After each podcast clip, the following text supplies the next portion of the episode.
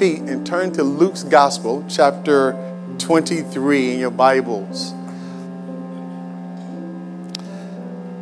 Luke's Gospel, chapter 23. And I'm actually going to start reading in verse number 13 as we prepare for God to speak to us today. Amen. You can turn my mic down just a little bit. I, am hearing a lot of uh, strange noises. Amen. Verse 13 Then Pilate, when he had called together the chief priests and the rulers and the people, he said to them, You have brought this man to me as one who misleads the people. And indeed, having examined him in your presence, I have found no fault in this man concerning those things of which you accuse him. No, neither did Herod, for I sent you back to him, and indeed nothing deserving of death has been done by him.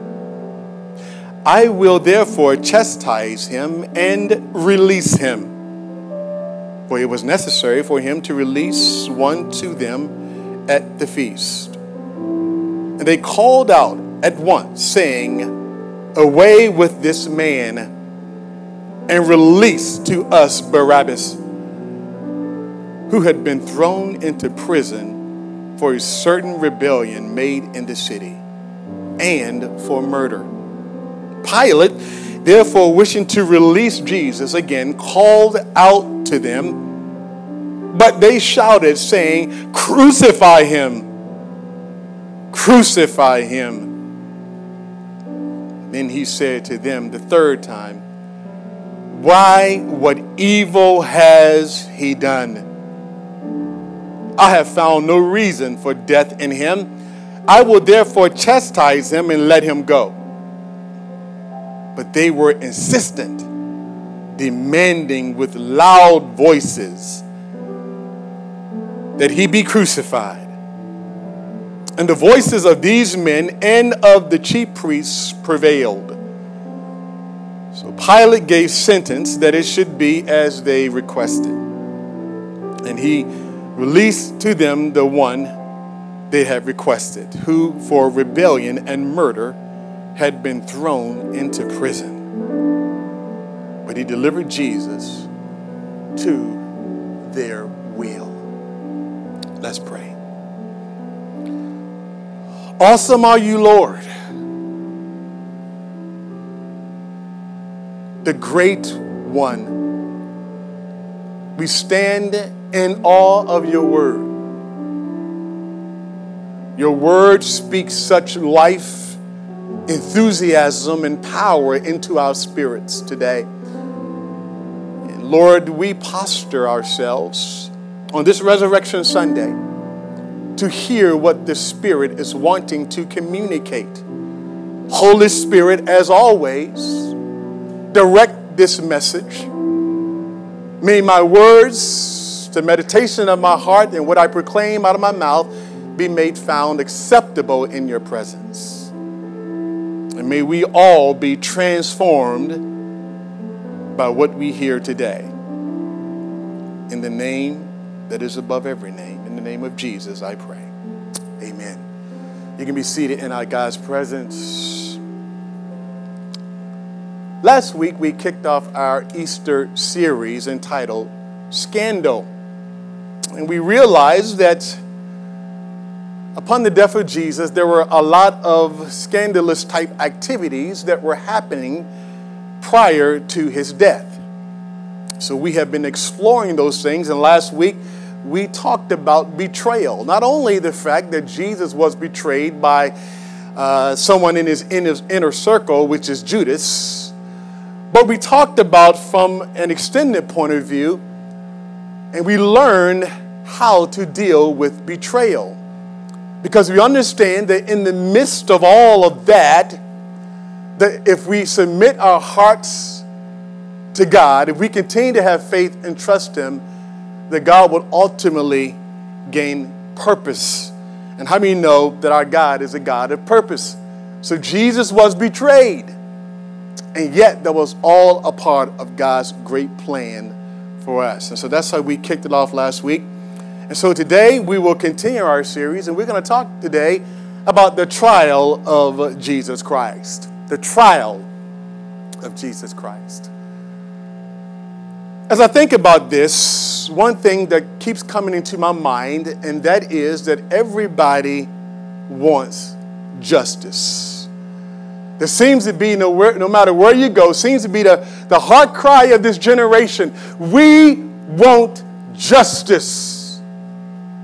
No justice, no peace. We've heard that over and over again. We all are aware of the the Syrian refugee problem, how that even I'm sure with those people there's a cry of justice. Last week while we was in here worshiping God, over in Egypt, there was a bombing of Christian churches, and I'm sure there was a cry to someone who had, had experienced that pain directly We want justice. Seems to be the cry of our generation. And so when we talk about getting justice, one of the primary ways that we get justice is through our criminal justice system. Now, our criminal justice system is supposed to be objective, unbiased. It's supposed to be the place when there's been some kind of crime or some kind of issue that you can go there and you can get justice, that you will listen and testify before a judge and a jury and you will find people will be honest, look at the facts, and render a just decision. I'm coming toward the end of my law enforcement career. And through my 26 and a half years of working in law enforcement, I've had many opportunities to testify inside of a courtroom. In fact, uh, when I, I remember some of the first moments when I had to testify before a jury and a judge, that I was, I was really kind of um, taken by surprise because I discovered that people will lie on you in a heartbeat. Anybody know what I'm talking about? So here I am sitting in court, and I'm, you know, I'm a country boy, grew up in the country where I grew up at. People just told the truth. Anybody know what I'm talking about? Well, it was just kind of like, you know, you know, we in my in my neighborhood, we just told the truth. Even though it was ugly, we just had a habit of telling the truth. So I walk inside of a courtroom, brand new law enforcement officer, excited about the opportunity to serve, and and hear somebody walk right in the courtroom, and somebody testified against me, and not only did they mischaracterize what I said, but they flat out lied about what I did. And sad to say, sometimes they were successful. And if you're a person of integrity and, and, character, it really bothers you when somebody lies on you, doesn't it?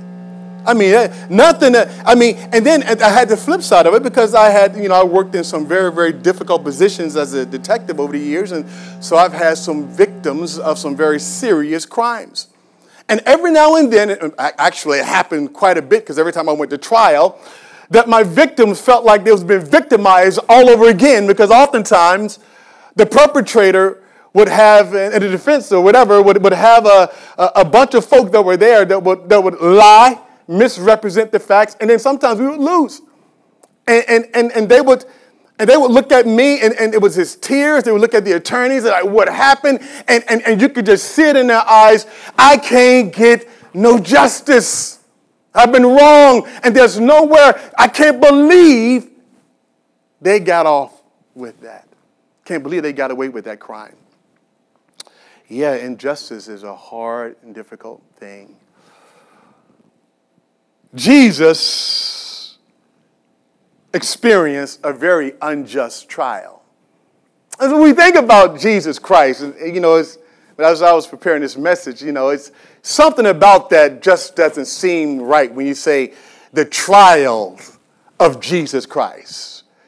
Jesus was put on trial. Now, I want you to understand something about Jesus. Jesus went around doing good. Jesus just blessed people. Every Every opportunity he got, Jesus was speaking life in the people. Jesus was speaking hope.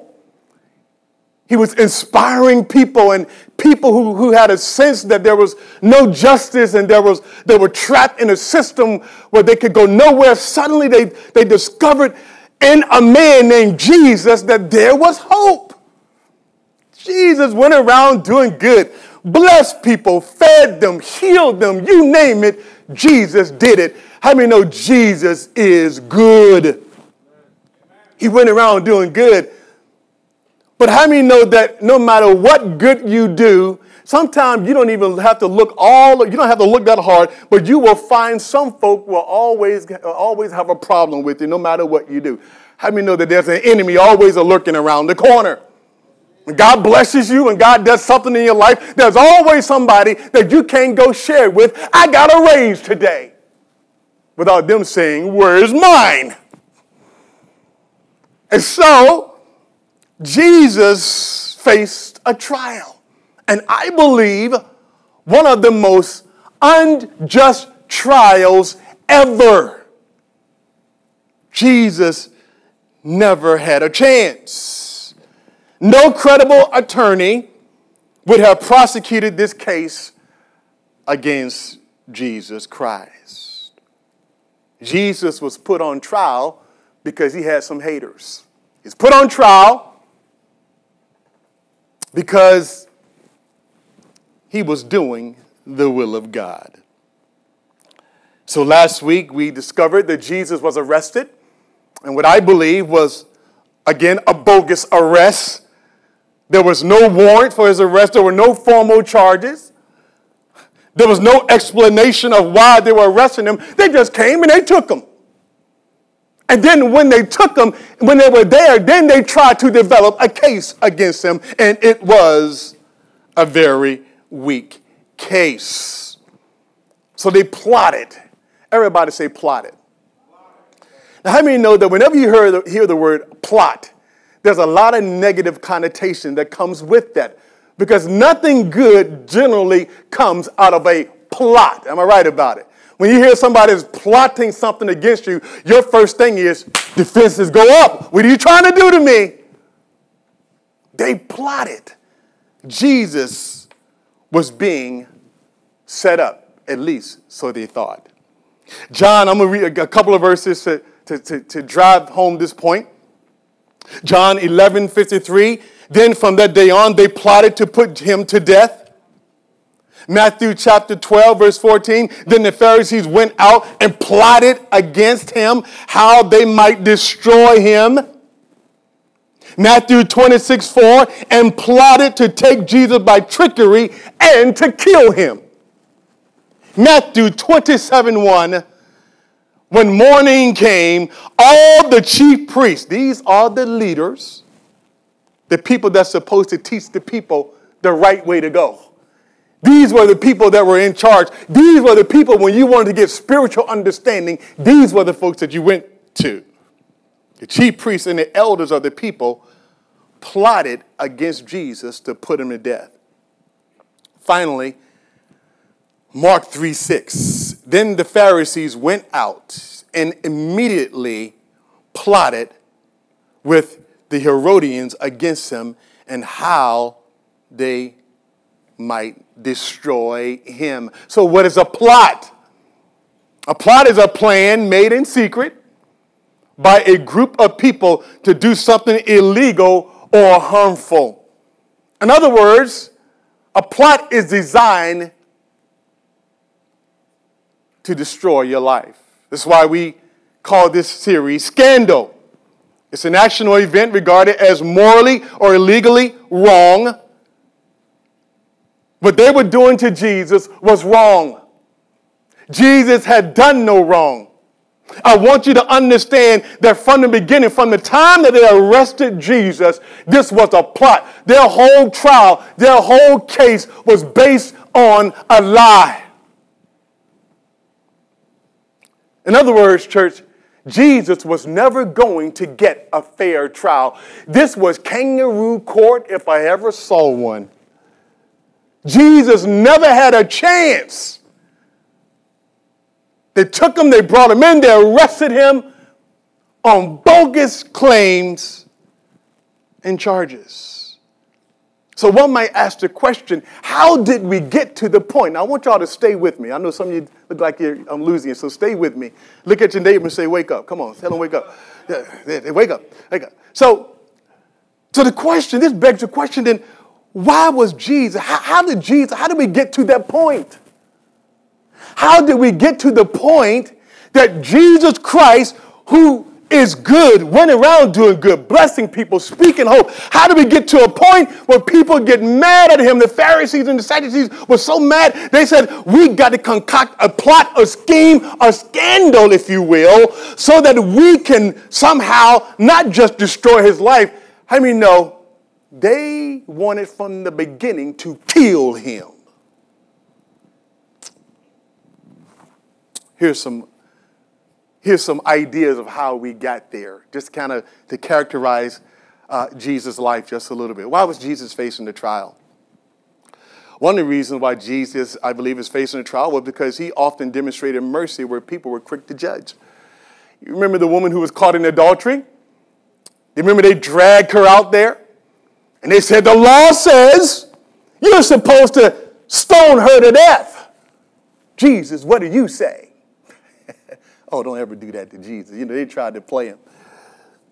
And Jesus knew because how many know that the, if you go back and look at the law, this is in John chapter 8, and you'll find this.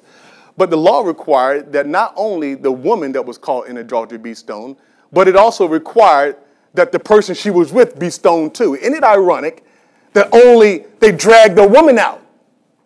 And Jesus very smartly said, He who is without sin, let him cast the first stone one by one, they dropped their stones and left. They were mad because Jesus was showing mercy. Jesus healed a blind man, and they would get mad. Jesus, why would you heal somebody blind on the Sabbath day? Come on, church. You know, how many know when you're blind, any day to get healed is a good day? Come on. I mean, if you can't see, if I'm blind, brother, I don't care if it's Mama Day, I don't care if it's Christmas, I don't care if it's Easter. All I know, brother, I'm blind, I can't see, and I'm healed today. That's a good day. But those jokers, I said, they didn't even care about the people. All they saw was, you, you, Jesus, you, on the Sabbath day. They didn't realize the scope of what Sabbath was all about. Jesus, oftentimes, Jesus called into question their doctrine. Oh, oh, let me get this one. One of the things Jesus did also, well, I think he was facing a trial, is Jesus oftentimes insulted them with truth. He insulted them with truth. How many know that truth sometimes would be offensive?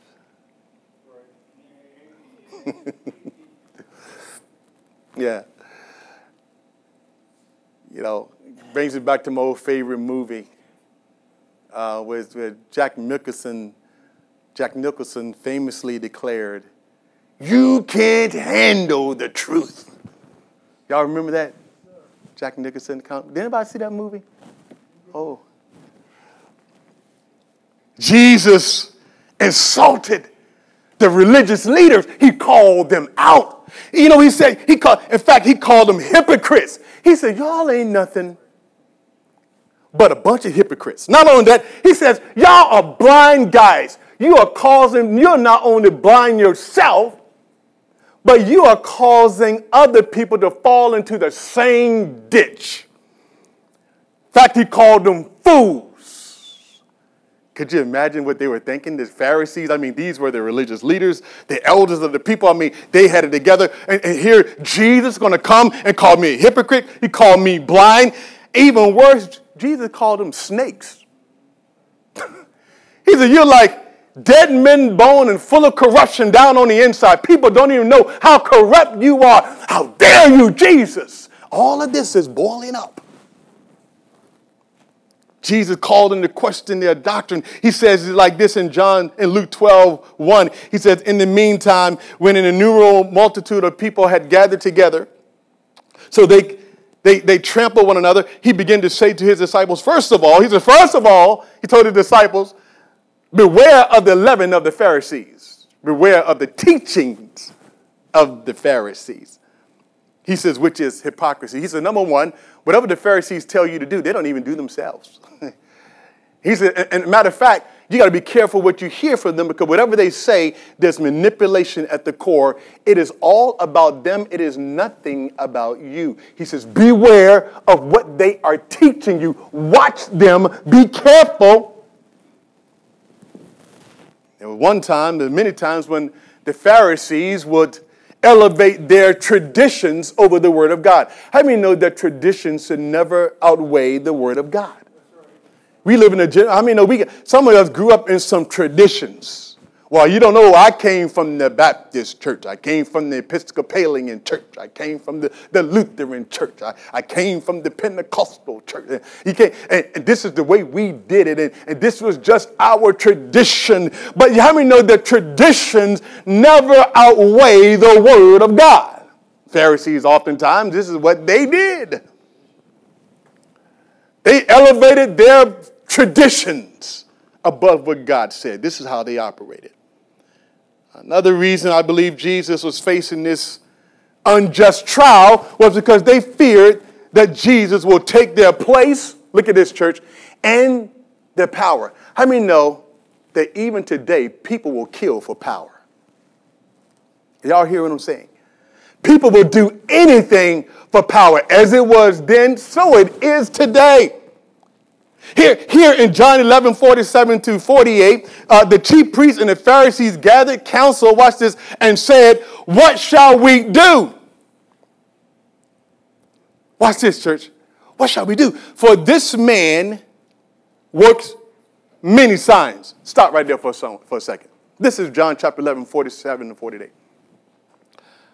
I'm just thinking out loud. You know, I wasn't there to see all the stuff that Jesus did. But you would think that when you start seeing people rise from the dead, right? You would think when you start seeing Jesus speak to the water, he speaks to the wind in the way he said, Peace, be still. All the water just boom, stop.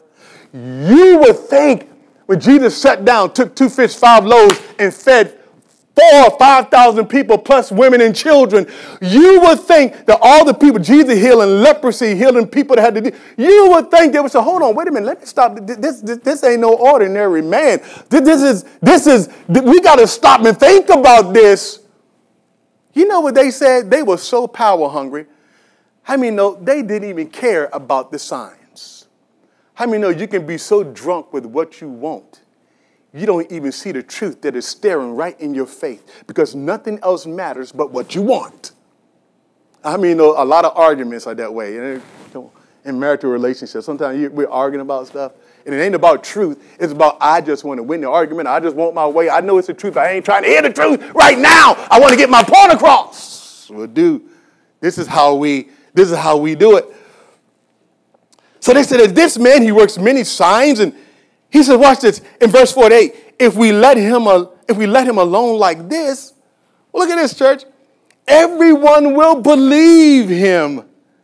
And Romans will come and take, watch this, away uh, both our place and our nation. In other words, they said, look, if we let Jesus keep going, I mean, watch this, he, he gonna steal our church members. Oh, everybody going to run behind Jesus and we're going to lose our place. How I many know it wasn't about the people, it was about their place, it was about power. This is what Jesus was dealing with. They were also jealous of Jesus. Another reason why I believe this is Jesus finds himself here. It says in Matthew 27, verses, uh, verse 18, this is Pilate talking, so you can have context. For the Bible says when he was brought before Pilate, for he, meaning Pilate, knew that they had handed him over because of envy. One of the reasons why they wanted to, to plot to kill, kill Jesus and take his life simply was because they were jealous of him. They saw all he was doing. They saw the crowds. They saw, eh, they, they could not they could not impact people the way Jesus did. They couldn't move people the way Jesus did. I mean, Jesus spoke with an authority, there was anointing, there was a grace on it, and they knew it, and they were jealous. Jealous. instead of being grateful for the gift that God brought, they were angry at him. And finally, Jesus made himself equal with God. Thus, he claimed to be God. Bible says the Jews in John 10, 31 through 33, the Jews then took up stones to stone him. Jesus says, For many good works I've shown you from my daddy.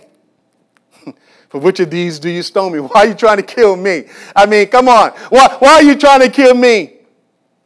They said, for, for good work, we don't stone you, but for blasphemy. You being a man, make yourself God. See, they ignored the power of Jesus' ministry. They rejected his claim. They weren't even open because in their minds, Jesus, was the Messiah, would come a certain way. Uh, one, how many know? How many you have discovered in your life that God oftentimes don't come wrapped the way he you think? Oftentimes, when God moves, He doesn't move in the way that you think. This is why people get upset. This is why people get mad at God because they thought God was going to do it this way, and because they prayed that, and God didn't do it the way God. God still did it, but God did it a whole different way, and you're mad, you're upset because that's not the way that you wanted to be done. But how many know we ought to rejoice when He does it? I'll hear what I'm saying this morning. So, so we understand that this is all the culmination of all these things led to them wanting to devise a plot and to kill him. So let's go back to the trial. So, what was some of the problems with this trial? How many have ever, by show of hand, I want to know the charges. How many ever had been in the courtroom and had to testify? Just raise your hand. Anybody had, had boy, this is a one person? Anybody had jury duty? Now? Y'all ain't going to jury duty. That's what it is, right? This is a this is an innocent group. But let's look at some of the problems with this trial. I want you to I want you to understand this because we're talking about the scandals and all the things that were going on behind the background. First of all, they sought people who would lie during the trial. It says in Matthew chapter 26, verse 59 and 60. Look at listen to this. Now the chief priests and the elders and all the council, all the council sought false testimony. Now, hear that. You know, when a, when a lawyer wants to bring a case to court, a, a good lawyer, they, they, they, want a good witness. How many know? And, and a good witness tell the truth. A good witness tell the truth. Here, you find a situation where these are religious people. That's why you, know, don't ever trip when religious people act up. Religious people always have acted up. Don't put your hope and trust in, in religious people. Don't put your hope and trust in the man. Always put your hope and trust in God. So what? So the chief priests and the elders and the council, watch this, they sought false testimony. In other words, they went out while the trial was going on. First, they arrest Jesus, bring him in, and while Jesus is standing there, now they're trying to find out if there's anybody that, that, can, that can help us solidify something that, that, that can make it stick so we can take him to Pilate and have him killed. So, so then they go out, if you can imagine this, they go out into while the trial is going on, they go out and try to, we need, is anybody here witness, anybody here uh, uh, willing to, to come in and, and testify falsely? We just need to get a conviction. How many know if anybody, if you're in, in a court, if you're ever in a courtroom, and God, I hope you never have to be, but if somebody walk into the court, walk out there and say while the trial's going on, are you willing to lie? You better run as far from that place. How many know that would be like, that's a travesty? I mean, no way. It's unbelievable. This is what these religious leaders were doing. They were seeking false witnesses. They didn't want, they didn't want truth. Are y'all hearing me this morning? Come on, say amen. Come on, stay with me. They didn't want truth. They want, they were seeking somebody that will walk into the the courtroom and lie just so they can figure out a way to kill Jesus. But the Bible says in verse 6, but they found none. Watch this, even though, watch this, even though, even though many false witnesses came forward, they found none, but at least, what? But at last, all of a sudden, I mean, you, you always find somebody that's willing to cheat. Come on, somebody. You would always find one or two people, if you look hard enough, that's willing to cheat, that's willing to lie, but at last, two false witnesses came forward. And the Bible says in, in, in, Matthew, in Mark 14 56, for many bore false witness against them, but their testimonies did not agree. so here it is. So now, not only are they seeking false witnesses, but also the witnesses that came in there because they were lying, their stuff was all in conflict. They, they didn't even agree. Any prosecuting attorney, any lawyer will be like, you, we, we, we can't take this case. But I wanted you to see how tainted and how messed up this trial was. And then they made a claim. Here's the claim. They made a claim that Jesus committed blasphemy. Well, if you look at uh, Leviticus chapter 24, 15, here's, what, here's how you define blasphemy. Then you shall speak to the children of Israel, saying, Whoever curses his God shall bear his sin. Whoever blasphemes the name of the Lord shall surely be put to death, and all the congregation shall certainly stone him, the stranger as well as with him who was born in the land. When he blasphemes the name of the Lord, he shall be put to death. Blasphemy at the core means profane talk against God. It is to curse God. Jesus was always very careful to say that he did nothing except what he saw his father do. Jesus was always very careful to, to make sure that he honored God in everything he did. He said, Look, I'm of my father, and you're of your father, the devil. He said, he said to the Pharisees, he said, Your daddy is Satan himself. Boy, they got mad at that and they wanted to take him out. But, but then watch this. Now, why? Here's another problem with the trial. So, so, so, they, so they say, well, it was blasphemy, right? And then they, they make up more charges as they go. It says in Luke chapter 23, verse 2 and 3, watch this. And they begin to accuse him, watch this, saying, We found this fellow perverting the nation. Remember, we t- said earlier what Jesus went around doing? I, I would say Jesus was doing a lot of good stuff. Watch this and he forbidden, forbidding to pay taxes to Caesar. So now they're adding charges of the bogus. Oh, by the way, uh, a Pilate, because he's before Pilate now, uh, Jesus was telling folk not to pay taxes, which was a flat lie because you can read Matthew 22 20. Jesus said, render unto Caesar that which belongs to Caesar, render unto God that which belongs to God. But they flat lie. And so now they're adding on more charges. Y'all seen this travesty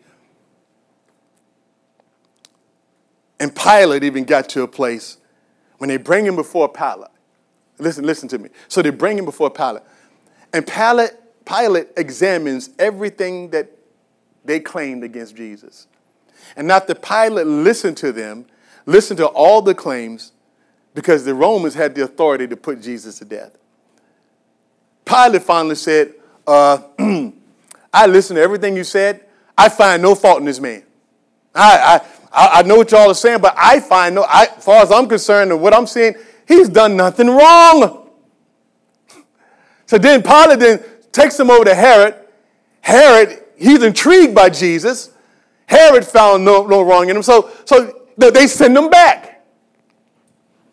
And then Pilate, realizing that the Pharisees had did this, that Jesus was being set up, here's what Pilate thought. Pilate said, here, he said, here's, here's what I'm going to do.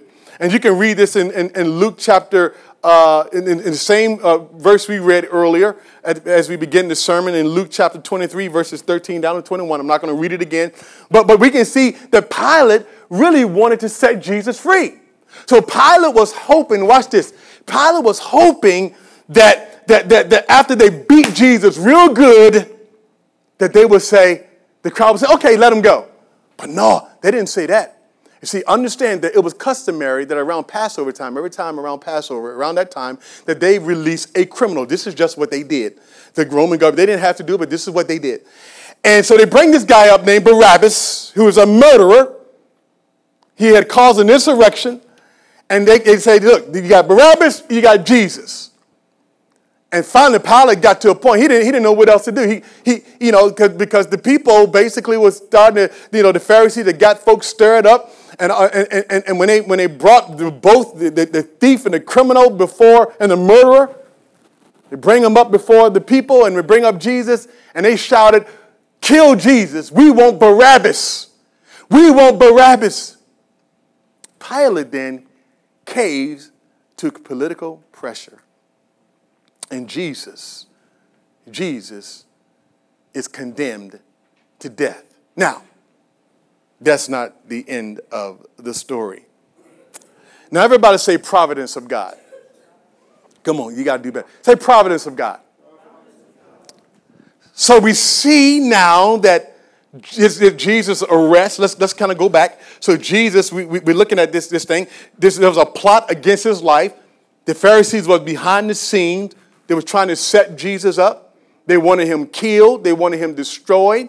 So they were working diligently to do that. So they, they, they, they, arrest him on these bogus charges. The trial is all messed up. You got all these false witnesses. You got liars testifying. All this, this is a scandal if I ever heard one.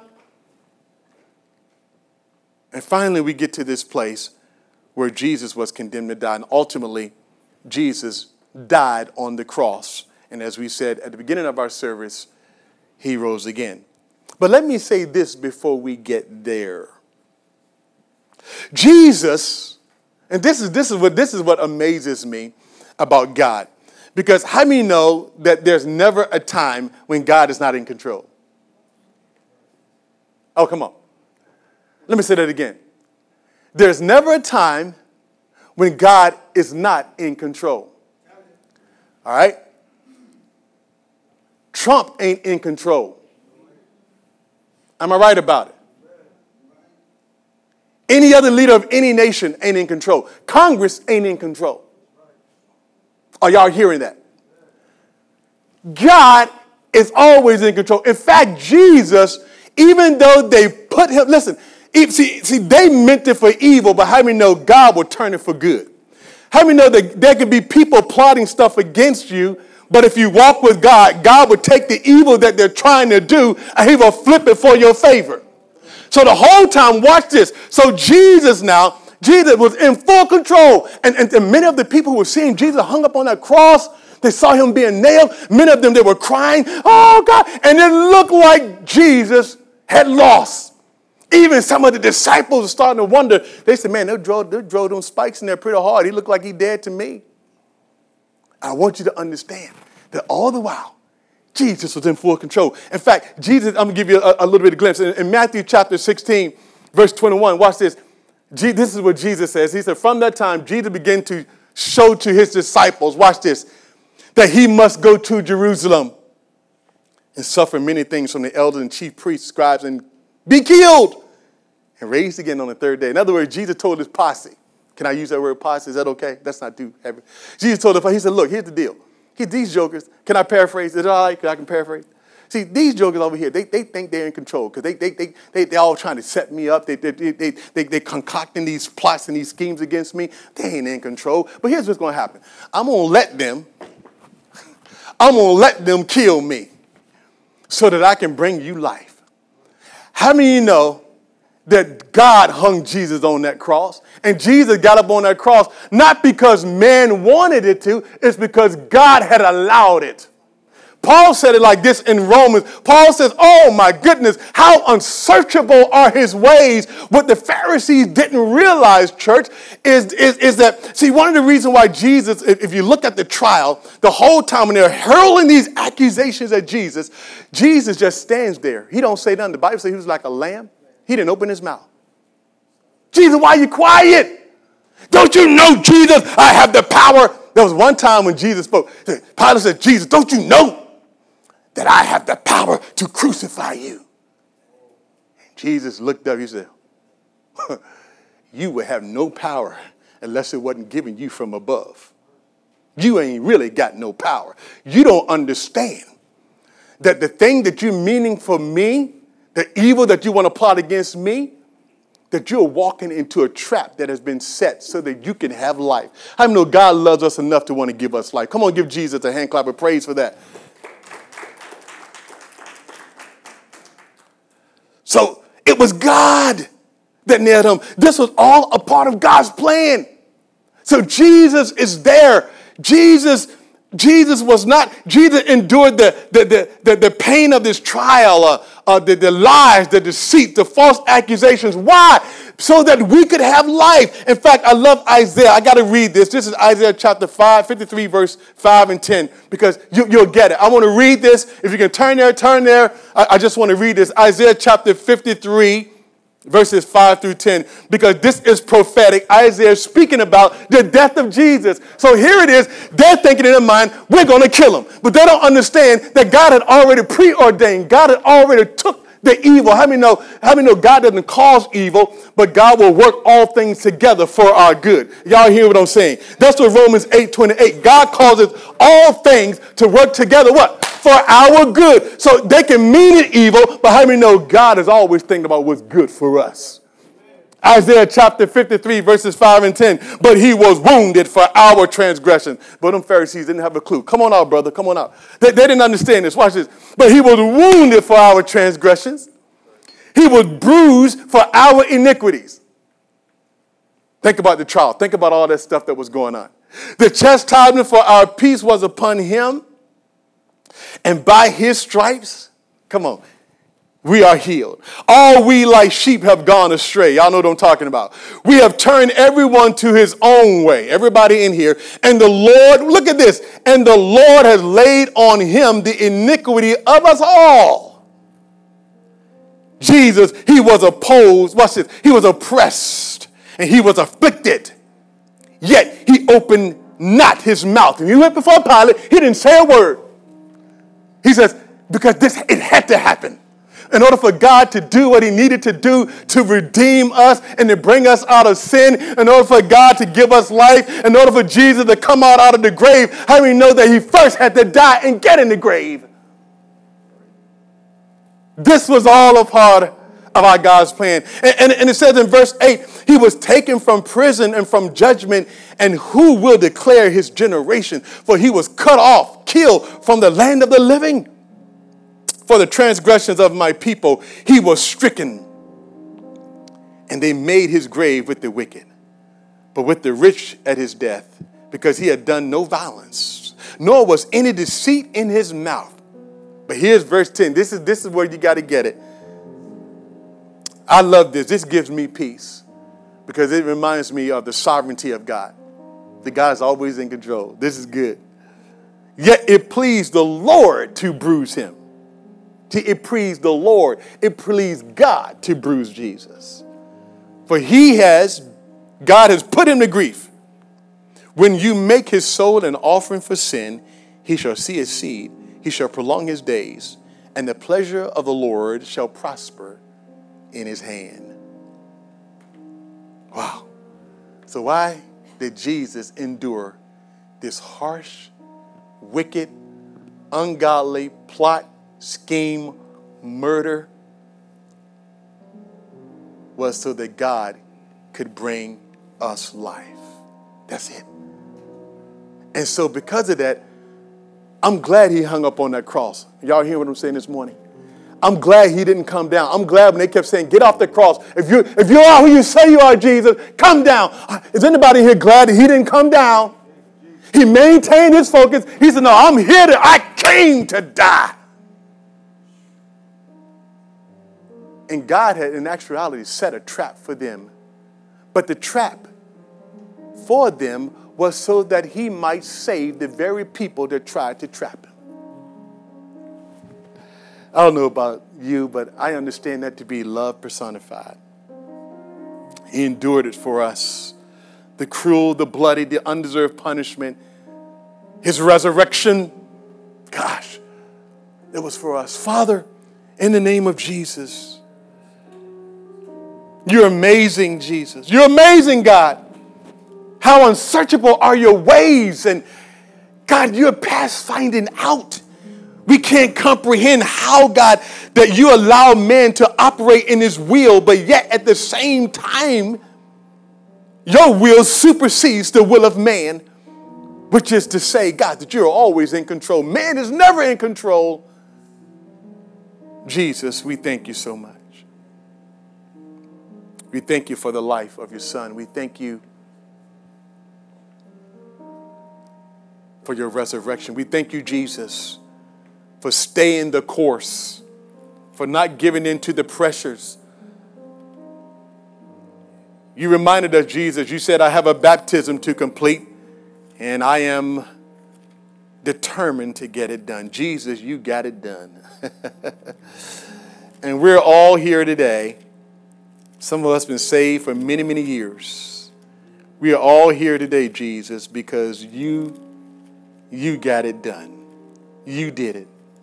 What a wonderful Savior.